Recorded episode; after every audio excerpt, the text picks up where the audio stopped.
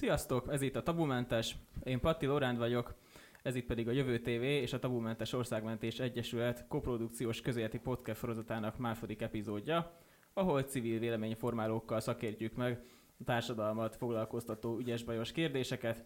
Mai vendégeim Lévirág Májlán. Sziasztok! Fodor Máté. Sziasztok! És Asvári Péter. Hello! A rasszizmusról fogunk beszélgetni, és remélhetőleg vitatkozni egy jót nemzetközi és hazai aspektusokra lebontva nagyjából arról, ami lényeges és foglalkoztatja a közvéleményt manapság ezzel kapcsolatban. Ugye ez egy kényes téma, azt hiszem talán kimondhatjuk, hogy mindenkinek van róla valamiféle véleménye, ami rendszerint elég szilárd és, és szeretjük is hangoztatni.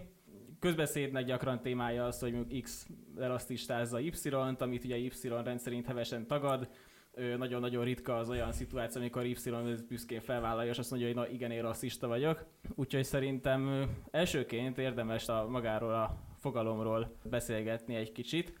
Nyilván nem önmagában a, a jelentéséről, mert azt szerintem azzal mindannyian, mindannyian tisztában vagyunk, hanem például arról, hogy hol húzzuk meg azt a bizonyos határt a közbeszédben, mi az, amit amit, amit rasszizmusnak tudunk nevezni. Van-e ilyen, ki lehet -e ezt így többé-kevésbé objektíven jelenteni, hogy hol húzódik a közbeszédben a rasszizmusnak a határa, kik válhatnak rasszizmus áldozatává, politikában mi minősül rasszizmusnak, vagy esetleg a jogalkotásban, tehát hogy bármilyen szempont, ami, ami nektek eszetekbe jut, hogyan határoznátok meg azt, hogy mi minősül rasszizmusnak? Hát ugye a rasszizmusnak általában az az e- egyezményesen elfogadott definíciója, hogy, hogy itt valamilyen bőrszín alapján történő megkülönböztetés.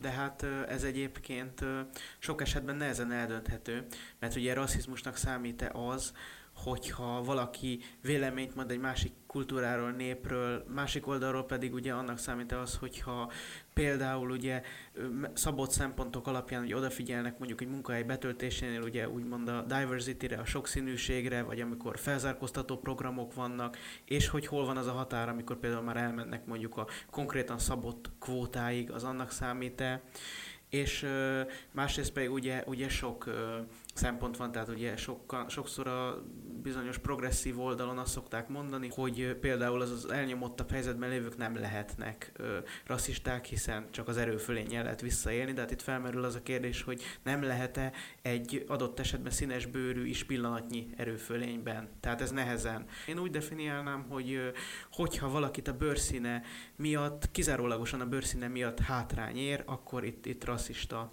cselekményről beszélhetünk.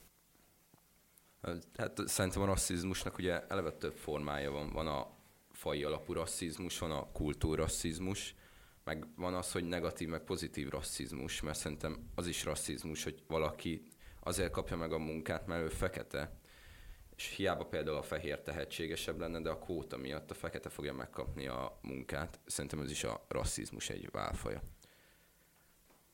Én még talán annyival egészíteném ki, hogy szerintem fontos az, hogy egyéni vagy strukturális szinten történik-e, és ezt így érdemes külön választani. Lóri pont a bevezetésben arról beszélt, hogy embereket megbélyegeznek rasszistának.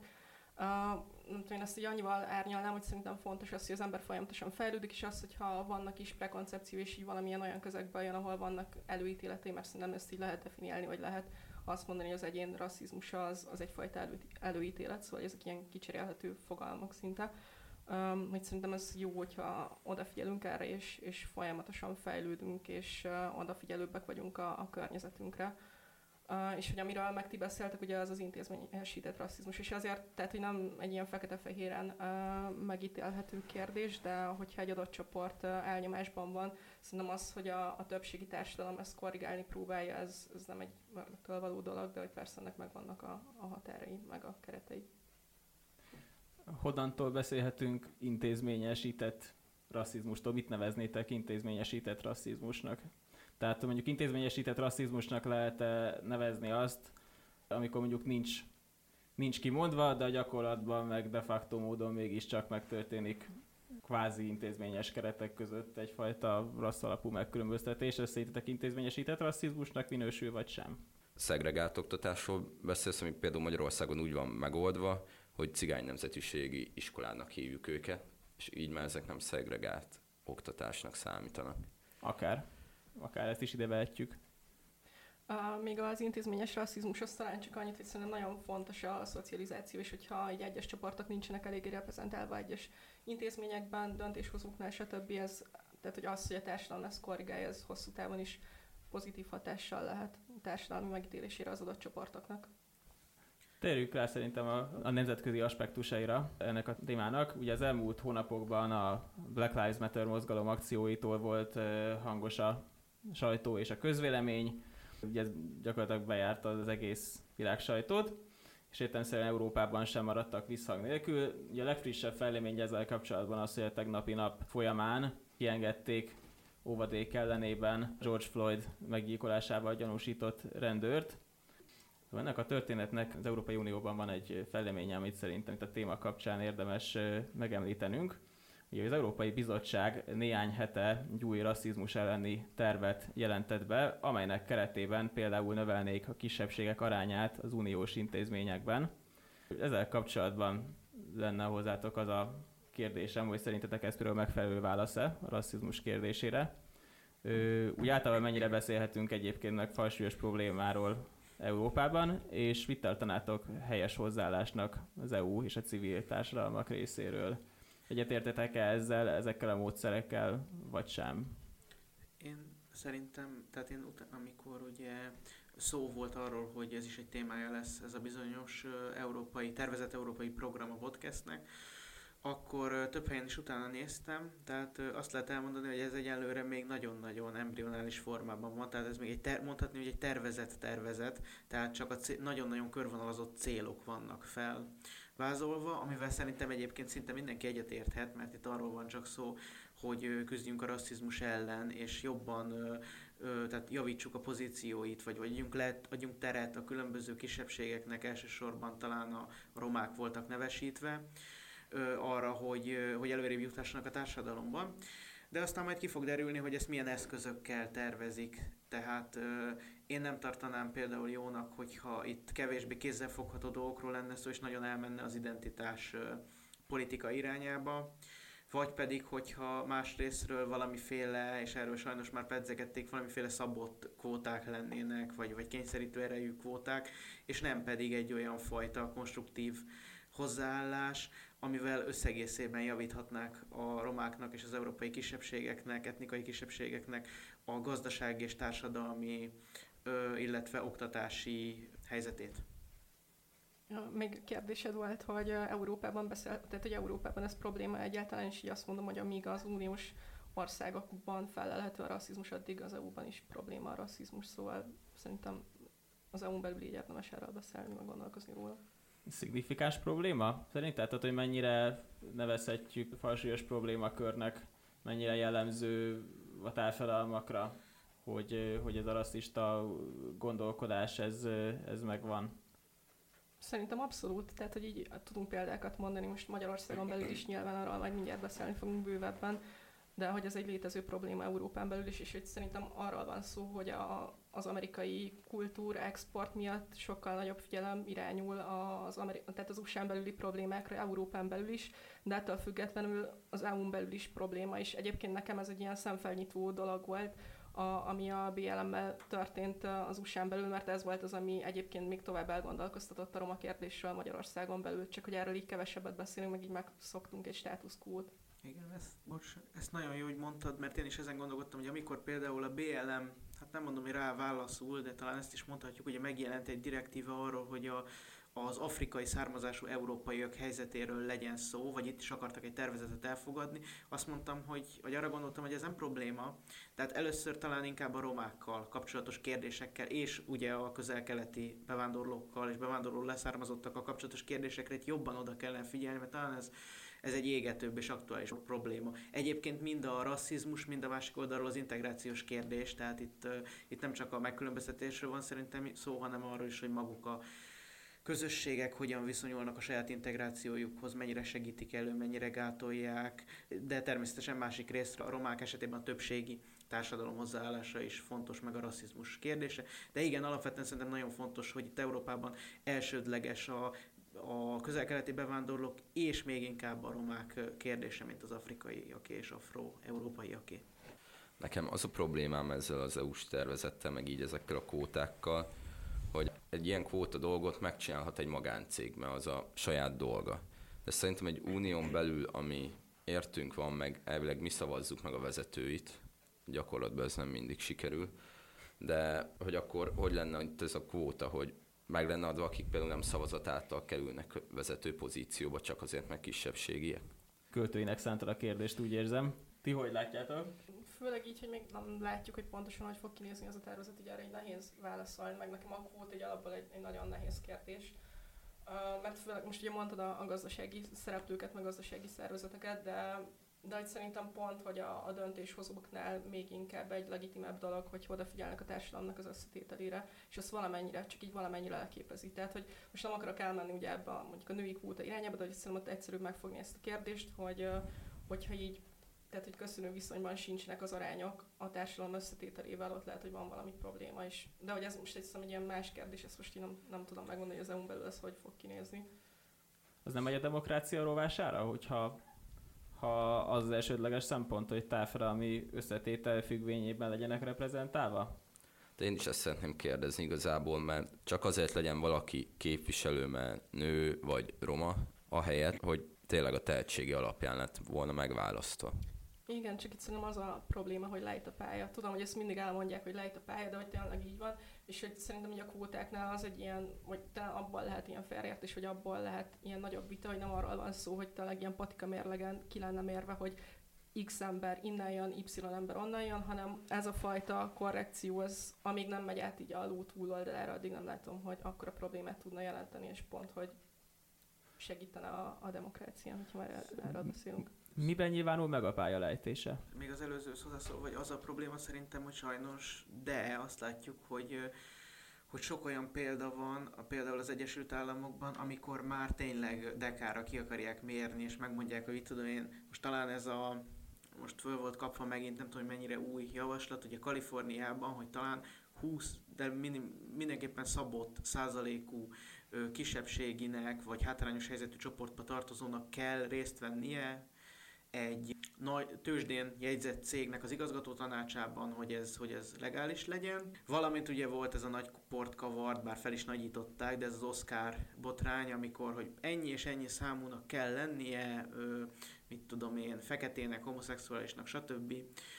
Viszont abban viszont én egyetértek, hogy lejt a pálya, és ezért az fontos lenne, hogy, hogy legyen egyfajta érzékenység, odafigyelés, hogy, hogy egyrészt képviselői pozíciókban reprezentálva legyenek a kisebbségek, másrészt ugye, ahol ami az alapkoncepciója lenne így szépen elfben leírva a kvótának, hogy esély legyen adva mondjuk vezetői pozícióban a nőknek, különböző kisebbségeknek, Viszont ami szerintem probléma, amikor már tényleg meg van határozva, én, én azt sem tartom jónak, hogyha egy minimum szám meg van határozva, mert akkor adott helyzetben kényszerítik a céget, hogy, hogy találjon valakit, vagy pedig valakit egy más ilyen kisebbséghez nem tartozó személyt elutasítson, akit pedig legalkalmasabbnak tartaná erre a pozícióra. Tehát nekem a szabott kvótákkal eléggé vitám van.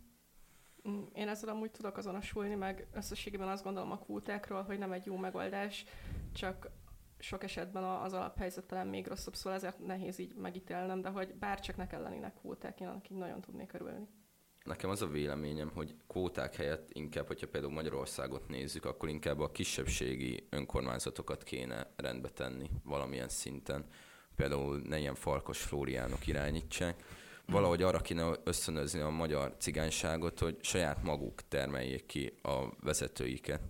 Meg ugye ez a kvóta dolog, nem tudom mennyire összefügg például, hogy ott van a, például már a magyar parlamentben is ugye a német nemzetiségi képviselő, nagy valószínűséggel Fidesz, bár mert Fidesz tag is azon kívül, hogy arról a listáról jutott be, de lehet, hogy ezeket kéne erősíteni a kvóta helyen. Egy-egy rassz, vagy akár nemi kérdésben is előtérbe lehet ezt hozni, de most ilyen főleg ugye a rassz alapon közelítjük meg a kérdést. Miben nyilvánul meg szerintetek egy-egy rassz esélytelensége mert ugye intézményesített uh, rasszizmus ebben a tekintetben amennyire én tudom nincs, de javítsatok ki, hogyha tévedek. Tehát viszont ugye valamilyen módon, hogyha ez megvalósul, akkor szerintetek milyen módon valósul meg?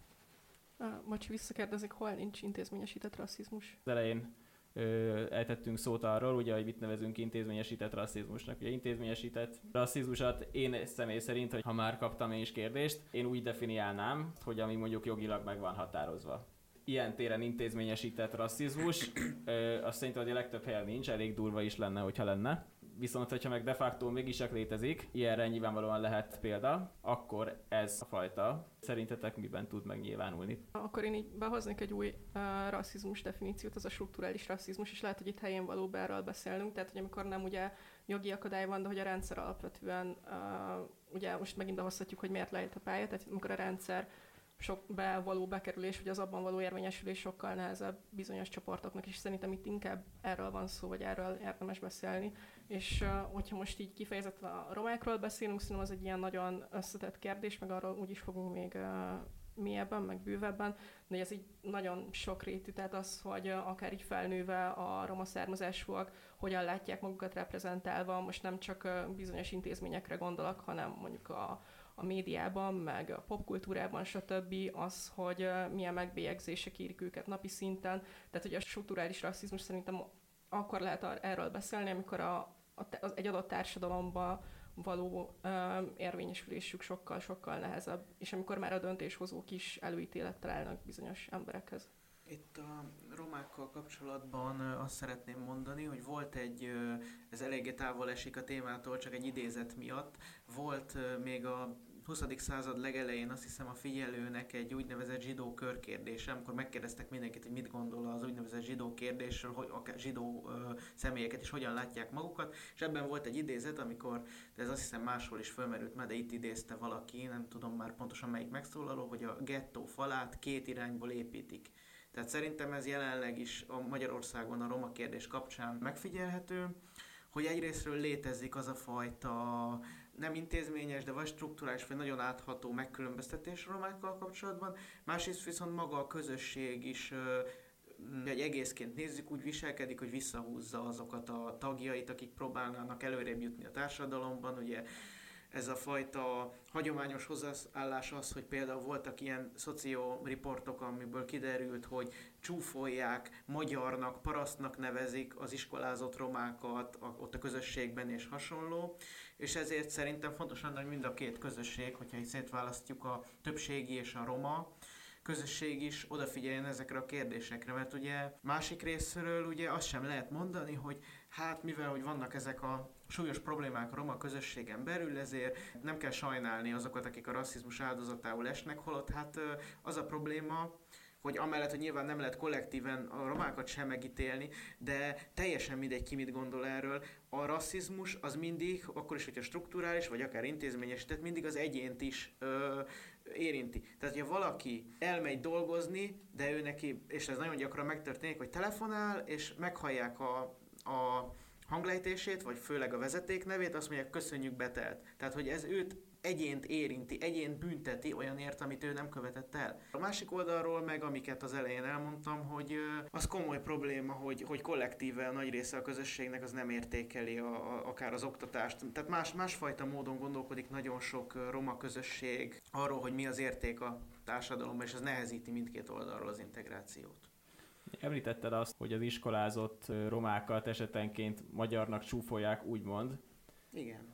Az, hogy valaki magyar, ésper vagy roma identitással rendelkezik, ez szerintetek kizárja egymást? Nem. Tehát bocsánat, én most arról beszéltem, amit ők mondtak. Szerintem mindenki, aki aki magyar állampolgár Magyarország területén él, az ma, a magyar nemzethez tartozik, csak a magyar nemzeten belül vannak nemzetiségek, népek, és az alapvetően a kultúra alapján dől el, de természetesen az is valahol vállalás kérdése, hogy ki hova tartozik, de éppen ezért én azt gondolom, hogy egyáltalán nem kizáró a magyar és cigány, és én ezért sokszor ugye nagyon sokan vigyáznak arra, hogy ne azt mondják, hogy magyar meg cigány, hanem fehér vagy többségi és cigány. Én azért gondolom, hogy nem probléma, hogyha úgy használjuk, hogy magyar és cigány, mert tudjuk, hogy, hogy ez nálunk egy ilyen érdekes a magyar nyelv miatt, hogy a magyar identitáson, a magyar nemzeten belül is van többféle kisebbség és nemzetiség. Tehát azon belül is van, aki a magyar nemzetiséghez vagy a roma nemzetiséghez tartozik. De természetesen létezik kettős identitás, vagy az, hogy valaki többféle kultúrát a magáénak volt.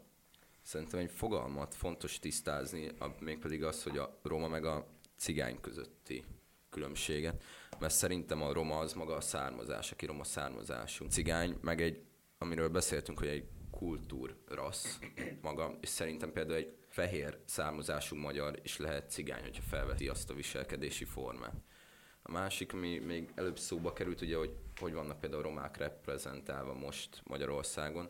Ha megnézzük például, én mostanában, hogyha egy kereskedelmi tévét bekapcsolok, és egy műsort, szerintem, hogy bőven még akár felül is vannak reprezentálva, amivel szerintem semmi gond nincsen.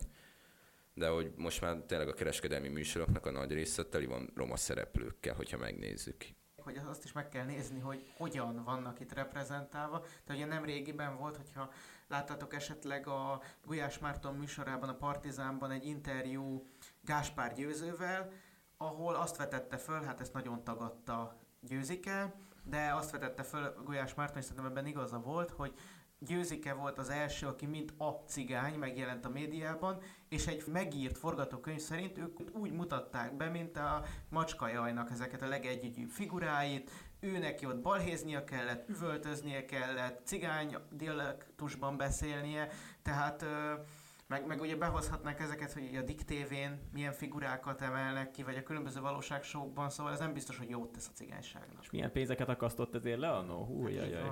És akkor most kiderül, hogy az RTL a legnagyobb rasszista. De hát egy, van az a pénz. Egyébként, egyébként meg a Dick TV szerintem meg pont rossz példa volt, mert azt ugye eleve romák kezdték ez el csinálni. Van, ez így van. Úgyhogy a, a, meg a másik, de itt van közben mondjuk egy Gáspár Laci, meg hasonló Kökény Attila, akik meg a, tényleg a zenész cigányt testesítik meg, ami meg a pozitív. Amúgy ez csak egy vicces, hogy pont a zenész cigányt mondjuk. Um, nézek most egy podcastot, ahol uh, öt roma szereplő így beszél különböző őket érintő kérdésekről, és pont ez volt az egyiknek a témája, hogy az egyik ilyen nagy, nem tudom, típusa a, a roma reprezentációnak az ugye a zenész. És hogy, tehát, hogy azt mondom, hogy vannak ilyen nagy skatuják, és hogy például mondjuk a, az értelmiségi roma, romákat így kevesebbet látjuk szerepelni, vagy legalábbis nekem ez a benyomásom bevallom, hogy nagyon kevés kereskedelmi tévét nézek, de hogy azt látom, hogy ők mondjuk így alul vannak reprezentálva továbbra is, és hogy nem azt mondom, hogy amúgy rossz, hogy vannak uh, roma zenészek, tehát így abszolút nem ezt mondom, csak az, hogy ez mondjuk önmagában nem oldja meg a problémát, hogy vannak pozitív fényben feltüntetett roma zenészek, és látjuk is őket. Én erre gyorsan egy mondatot szeretnék csak mondani, mert szerintem pont azon, hogy a roma zenészek adják most a roma értelmiségnek az egyik gerincét. Ezt pont mondani is akartam, hogy ezzel valahol egyetértek, hogy az a probléma, hogy mindig a roma zenészek vannak, mint pozitív példa előtérben. Ugye volt egy nagyon régi írás, csak ez megmaradt nekem a TGM-nek, hogy ő is mondta, hogy amikor dicsérik a romákat, mindig az jön föl, jaj, de szépen muzsikálnak, énekelnek, táncolnak, tehát valami kevésbé intellektuális, kevésbé, ő így fogalmazott, hogy inkább mint egy ilyen benszülött, orientális, valami nem kevésbé az európai racionális kultúrához kötődő, tehát szerintem jó lenne, hogyha olyan példákat is hoznának, ami mondjuk roma ért, olyan értelmiségiek, mint tudósok, stb. De itt az is a probléma, hogy most kicsit a másik oldalról is megközelítsem, hogy ebből számszerűen, egyszerűen, de főleg arányaiban nagyon kevés van. Tehát a magyarországi cigányság körében a diplomások száma 1 százalék, ez a 2000-es években született adat, míg például megnéztem az Egyesült Államokban a feketék között 23 százalék, tehát arányaiban a fekete közösségben magasabb a diplomások száma, mint Magyarországon, ami 20 százalék körül mozog, és így nehéz ilyen embereket keresni, vagy bemutatni, viszont szerintem is fontos lenne, hogy ezeket példának állítsák. Én nem mondom, hogy, hogy meg kellene hazudtolni a helyzetet, mert hogy ahonnan kiindultam, hogy a cigányság integráció szempontjából rossz helyzetben van, és hogyha általánosságban mondjuk, ezért a legtöbb roma sem tesz ez ellen nagyon sokat, viszont pont ezért lenne fontos a pozitív példákat bemutatni, hogy arra ösztönözzünk minél több roma fiatalt, hogy, hogy ez is egy út, amit lehet választani. Most csak egy ilyen pár gondolat, ami eszembe jutott, most már sokat szóra használjuk az integráció szót, és szerintem amúgy jobb lenne, hogyha inkluzivitásról beszélnénk, mert hogy így nem arról van szó, hogy be kell olvasztani a, a roma közösségeket, hanem pont az, hogy elfogadjuk őket, és így együtt létezve tudjunk működni ebben a, a társadalomban, legalábbis így gondolom.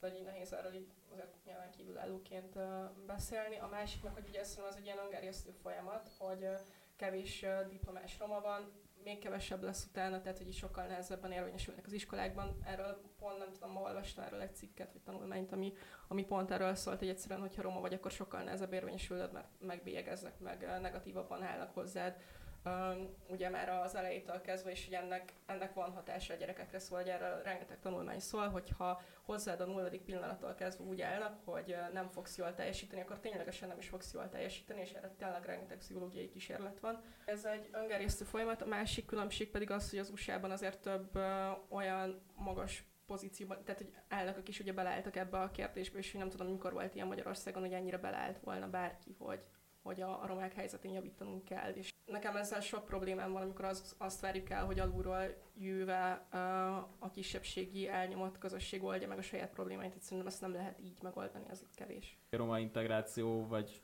roma inkluzivitás kérése kapcsán szerintem érdemes talán a leg, legkényesebb témákat is felvetni egy kicsit, ami rendszerint elég komoly véleményjelentétek szoktak meghúzódni.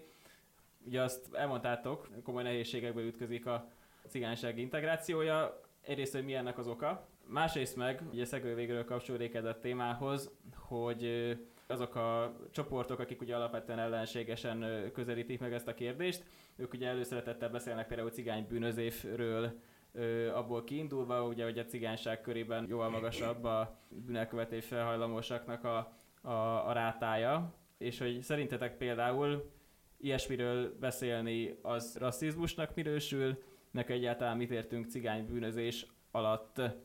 Szerintem van cigány bűnözés, és ahogy az elején mondtam, hogy a, egy, szerintem egy cigány bűnöző az lehet például fehér származású is egyébként.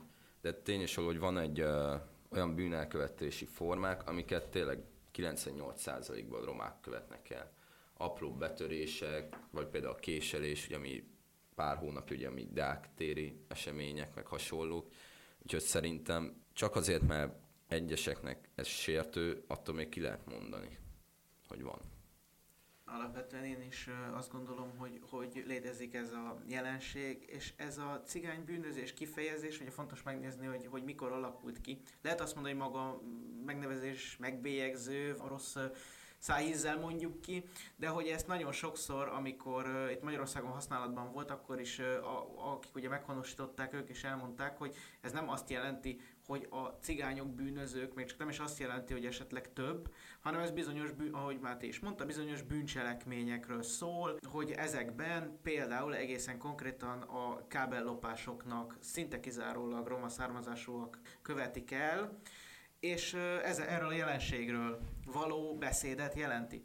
És én azt gondolom, hogy alapvetően az a probléma, hogy amikor ilyen kifejezéseket mondunk, akkor ennek nagyon egy ideológiai behatárolt hangulata van. Tehát ugye, ugye egyik oldal fél a másik oldalnak az ilyen ellentmondásos kifejezéseiről. Ugye, hogyha valaki azt mondja, hogy cigánybűnözés, akkor az egy másik oldal elkezd rasszistázni, de másik oldalról is, hogyha valaki azt mondja, mondjuk ugye bejött Amerikából ez a kifejezés, hogy a white privilege, ami ugye azt jelenti, hogy fehér előjogok, hogy a fehérek ö, milyen helyzetből indulnak, akkor meg elkezdi mondani, hogy jó, hát te biztos utálod a fehéreket. Pedig hát amíg ez nem volt tematizálva például, azt nem mondta senki, még az akár ad abszurdum a szélső jobb oldal sem, hogy ne indulnának nagyon nagy hátrányból a romák.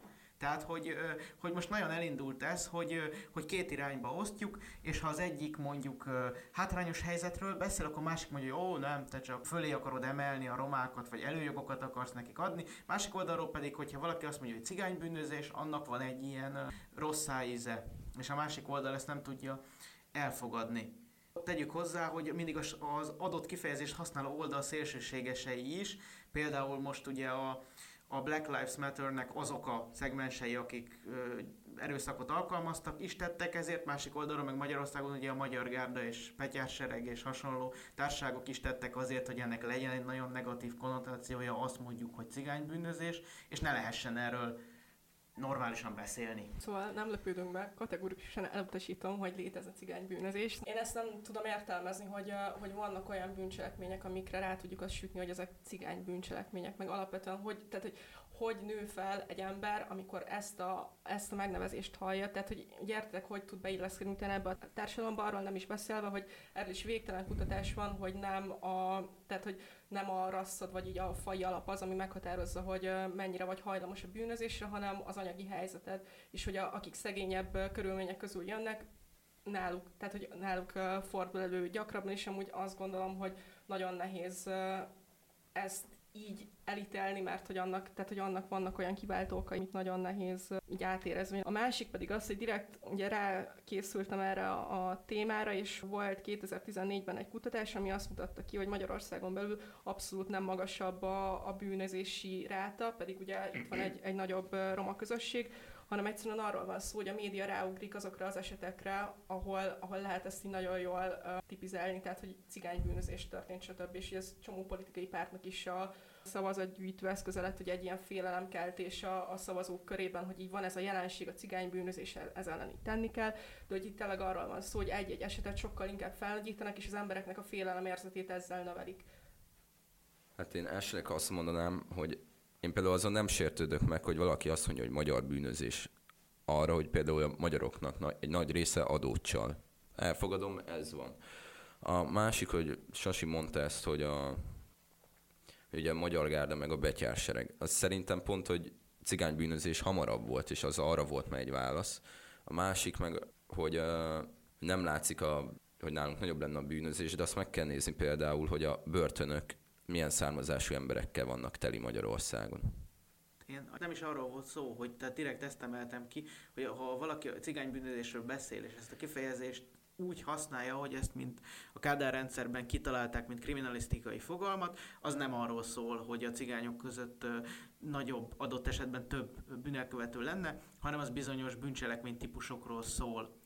És a Mátére reagálva pedig, hogy én nem is azt mondtam, hogy ne lett volna előbb, mert hát ugye ezt a fogalmat magát is független attól, hogy elfogadjuk-e vagy sem, a Kádár rendszerben találták ki, de amikor még értelemszerűen nem létezett Magyar Gárda, viszont én arról beszéltem, hogy ezt bizonyos politikai szervezetek elkezdték használni, mint egy politikai szlogent, és ettől ez teljesen ö, kapott egy ilyen politikai felhangot. És teljesen mindegy, nem vitatom vele senki jó szándékát, hogy ott ők mit tudom én, aki belépett a Magyar Gárdába, ő, őt zavarta valami, és ezért akar tenni. Tehát mégis az lett a vége, hogy ez egy, ez egy embereket végletesen szembeállító dolog lett, és nem lehet róla már úgy beszélni, hogy, hogy a közbeszédben, hogy normális hangvétellel. A köztudatban szerintetek melyik jelentés tartalom az, ami inkább jelen van? Említetted a kriminológiai jelentését, meg hát ugye nyilvánvalóan mindannyian tisztában vagyunk ennek a másodlagos jelentésével, ami meg ugye kvázi szó szerint értelmezve a dolgot annyit tesz, amire ugye bizonyos szervezetek használják ezt a szót.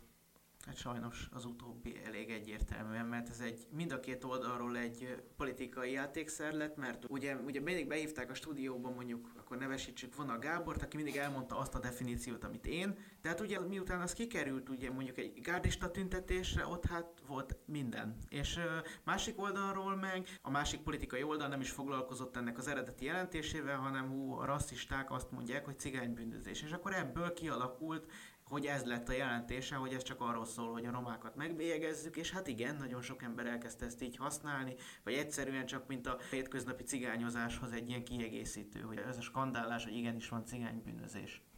Egyébként én őszintén még nem is hallottam ezt a definiálását a cigánybűnözésnek, tehát hogy ez meg amúgy elég nehezen tudom elképzelni, hogy ez még a ma, tehát, hogy ma 2020-ban egy, egy bevett fogalom lenne, tehát hogy így lehetne úgy cigánybűnözésről beszélni, hogy mondtátok. Tehát, hogy az egy bizonyos bűncselekmény kategóriát megnevez, hogy cigánybűnözés. Ezt most kérdezem, mert nem is Igen. hallottam még. Kádár rendszerben kialakította több kategóriát, amikor még nem nagyon voltak személyiségi jogok. Nagyon-nagyon pontosan uh, nyilván tartották, hogy melyik társadalmi rétegben milyen bűncselekményeket hogyan követnek el, és megkülönböztettek például nem, nem csak cigánybűnözés volt, hanem volt uh, ez is most már egy nagyon ezért kifejezés lenne, de szerintem ezt mondjuk nincs, ezzel nincs is értelme nagyon foglalkozni, de volt ilyen fogalom is, hogy női bűnözés, és volt az egyetlen, ami megmaradt érdekes módon, az a fiatalkorú bűnözés. Tehát azt használják ma is, mert igazából annak is kikopott a jelentése, mert nem azt jelenti, hogy milyen cselekményeket követnek el fiatalok nagyobb arányban, hanem hogyha egy fiatalkorú követel bűncselekményt, az a fiatalkorú bűnözés. De ugye a Kádár korszakban kialakultak ilyen kriminalisztikai fogalmak, csak ezeket nyilván a rendszerváltástán nem használták,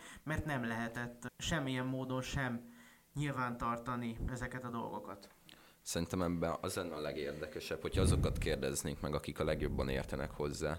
Mondjuk a magyar rendőröknek a többségét szerintem, hogyha megkérdeznénk, a többségük is azt mondaná, hogy igen, van ez a bűncselekmény, ez a formája. Lassan adásunk végére érkezünk, úgyhogy én záró kérdésnek igazából azt tenném fel nektek, hogy a cigány integrációt ti vele hogyan közelítenétek meg? Mit gondoltok, hogyan lehetne cigányság integrációját javítani? Én itt a puzsérista álláspontot képviselném, hogy igazából tényleg már azt kéne támogatni, hogy ne szüljenek többet a döngölt padlóra, és az, hogy uh, tényleg ne, ne szülessenek nyomorba többen. És igen, el kell venni azoktól szerintem a gyerekeket, és normális szülőkhöz, vagy olyan nevelő otthonokba azokat megreformálva adni, akik tényleg normális nevelést tudnak adni, és nem azt látják, amit most otthon. Szerintem az a megoldás, visszatérek hogy az intézethez, hogy ennek a bizonyos képzeletbeli, bár a szegregátumokban sokszor sajnos valódi gettónak a falát mind a két oldalról le kellene bontani, Viszont a többségi társadalom részéről, hogy mit lehetne tenni, Szerintem a, talán a legfontosabb a, a munkahelyteremtés, az, hogy azokban a térségekben, ahol romák élnek, ott is legyen minél több munkahely, amellett az oktatás ö, támogatása, az, hogy ö, hogy bekerülhessenek a cigány tehetségek is minél több nagyobb arányban középiskolába, egyetemre, és hogy ne tekintsen a, a cigányokra a többségi társadalom ahogyan tekint, tehát teljesen mindegy, hogy mi az ő általános véleménye, alkot ilyet vagy sem, a roma egyénekkel szemben az ő saját kis életében ne diszkrimináljon, emberként ítélje meg, ne pedig cigányként, vagy hát az ő fejében lévő negatív cigánykép alapján, hanem mint embert, mint egyént. És a romák részéről pedig az lenne a fontos, hogyha az egész közösség megpróbálná értékelni a, a társadalomban az előrejutást, azt, hogy, hogy a tanulás érték, hogy a munka érték, és akár azok a hagyományosabb gondolkodású romák nem félnének attól, hogy elvesztik a hagyományaikat, attól, hogyha magasabb szintre jut az integráció, mert itt akartam utalni a beolvasztás kapcsán, hogy az integráció nem jelent asszimilációt, az nem jelenti a cigány kultúra, az nem jelenti a sokszínűség megszűnését. Az annyit jelent, hogy egységesebb lesz a, a társadalom, az ő normarendszere, és könnyebb lesz mindenkinek előrébb jutni, romának vagy nem romának. Szerintem ez lenne a legfontosabb, hogy bontsuk le ezeket a korlátokat, ami elválasztja a két közösséget, a többségi és a roma közösség. Én, én csak egy mondatot szeretnék mondani, hogy mondtad ezt az oktatás támogatásán. Igen de hiába raksz be valakit a legmodernabb oktatásba is, hogyha ő ott nem fog tanulni. Nem erre gondoltam, hanem arra gondoltam, hogy akkor, de igen, egyébként ezt is hozzátehetjük, hogy ne legyen semmiképpen se spontán, se intézményesítve szegregáció, ne legyen C-osztály, hanem próbáljunk meg integráltabban oktatni. Az már egy másik kérdés, hogy aki problémás gyerek, azt mennyire lehet integráltan oktatni, de ez ne a bőrszín, akkor sem a bőrszín kérdése legyen. A másik, amire gondoltam, hogy a tehetségeket, tehát függetlenül attól, hogy valaki roma vagy sem, de nekem nincsen problémám egyébként például a cigány ösztöndi programokkal, de függetlenül valakinek a bőrszínéről, aki odavaló, aki tehetséges, az jusson el egyetemre, ne gátolja se az ő bőrszíne, se az ő anyagi helyzete adott esetben. De nem azt mondtam természetesen, hogy ez egy csoda megoldás lenne, és akkor mindenki rögtön egyetem. De Magyarországon mi gátolja? Hát Magyarországon szerintem ez a kétoldali dolog, hogy a saját közössége is nagy részt általában visszahúzza, és a nem tartja értéknek a tanulást, és a többségi társadalom pedig vagy nem fogadja be ezeket a roma tanulókat, vagy ugye eleve C-osztályba kerül, vagy esetleg mivel többségében olyan körülmények közé kerül, ezért nem, tud, nem tudja anyagilag sem, inkább azt mondja, hogy ő elmegy mondjuk segédmunkásnak. Tehát itt vannak azért ilyen problémák szerintem. Szerintem ez a C-osztály ez viselkedés alapján van Magyarországon. Akkor miért C-osztálynak hívják? Először is azzal kezdeném, hogy továbbra is szerintem nem integrációra, nem inkluzivitásra van szükség, másfelől pedig a probléma megoldását szerintem kettő fázisra lehet bontani. Az egyik, a, aminek rövid távon kéne változni, a másik pedig egy ilyen sokkal hosszú távú formáló és szocializációs probléma. Ami rövid távú, az például az, hogy a mi hazánk ne szervezhessen olyan tüntetéseket, ahol azt, azt skandálják, hogy cigánybűnözés. Mert ebben a formában gyűlöletbeszéd, és szerintem ezt így lehet sarkítani, ahogy szeretnénk, vagy lehet forgatni, hogy hogy uh, milyen más értelmezése van ott, és abban a szituációban az egy gyűlöletkeltő szándékú megmozdulás például. A, a másik dolog, ami pedig egy hosszabb távú uh, probléma, az pedig az az, hogy ahogy ugye hozzánk is, itt most a nagy részét elmondtad, de hogy tényleg az, ahogy a tanárok hozzáállnak a gyerekekhez, ahogy, ahogy munkalehetőséget biztosítanak ezeknek az embereknek, ezek olyan dolgok, amit nem lehet egyik napról a másikra megoldani, hanem szerint tényleg arról van szó, hogy nevelnünk és oktatnunk kell a társadalmat, hogy ne legyen kirekesztő, mert hogyha egy kirekesztő társadalomban vagy, akkor úgy nagyon nehezen érvényesülsz, és szerintem ez nem egy megfedhető dolog, hanem nyilván nehezen érvényesülsz. És hogy egyébként rengeteg sikersztori van, például az In the munkássága szerintem nagyon szépen mutatja ezt, hogy senki sem akar nyomorban élni, senki sem akar szegény körülmények között élni, és az, hogyha lehetőséget kapnak emberek, és tényleg empatikusan és nem lekezelően állnak hozzájuk, akkor azzal a lehetőséget az emberek élni fognak. Most lehet, hogy tehát én nem vagyok teljesen naív, nem azt mondom, hogy ez ilyen százszerzalékos dolog, csak azt mondom, hogy ez jelenleg nem teljesül, és addig nagyon nehéz megfedni ezt a kisebbségi csoportot. Viszont én úgy érzem amit te mondasz, hogy mint hogyha mi mindent adjunk meg a romáknak, viszont nekik nincsenek kötelességeik. Nekem picit ez jön át. Meg a másik az, hogy például azt a tüntetés egyébként akkor nem a mi hazánk szervezte, ami volt ez az uminózus skandálás, hanem a szurkolók, de szerintem milyen skandálhatnák szólásszabadság. Még egyszer akkor erre reflektálva, hogy, hogy igen, fontos az inkluzivitás, de hogy Máté mondta, ez egy kétoldalú dolog, meg amit én is elmondtam, és ezért fontos az integráció, mert integráció alatt én legalábbis azt értem, hogy a társadalomnak egységes az alap norma rendszere. Tehát az nem azt jelenti, hogy ne lehetnének romák, nem romák, más nemzetiségek, másmilyenek, vagy másmilyen a kultúrájuk, nyelvük, stb., hanem az azt jelenti, hogy, hogy a normarendszer legyen hasonló, és én ezért mondom, hogy, hogy amit most hosszasan soroltam, azt nekünk meg kell tenni. Másrésztről viszont ugyanúgy a cigány közösségen belül is ennek javulnia kellene, hogy nem úgy néz ki a idézéles életpálya modell, amit a mindenképpen az idősebb, hagyományos gondolkodású romák komoly része kigondol, hogy, hogy addig maradjon az iskolában, ami kötelező, mondjuk ha nő, akkor utána házasodjon meg, szüljön, ha pedig férfi, akkor foglalkozzon a gyerekekkel, vagy nem tudom, hanem legyen az ugyanúgy, ahogy a többségi társadalomban, minden társadalmi csoportban érték, hogy, hogy minél magasabb iskolai végzettséget szerezzen, vagy, vagy legalábbis egy szakképzett, tisztességes munkát megszerezzen, és, és, és így éljen. Tehát, hogy ez ugyanúgy fontos a kisebbség részéről, ahogy a többségi társadalom részéről fontos az, hogy ne vegye semmibe a romákat, ne legyen velük rasszista, kirekesztő, és stb. Tehát, hogy ezért mondtam, hogy ez egy kétoldalú dolog.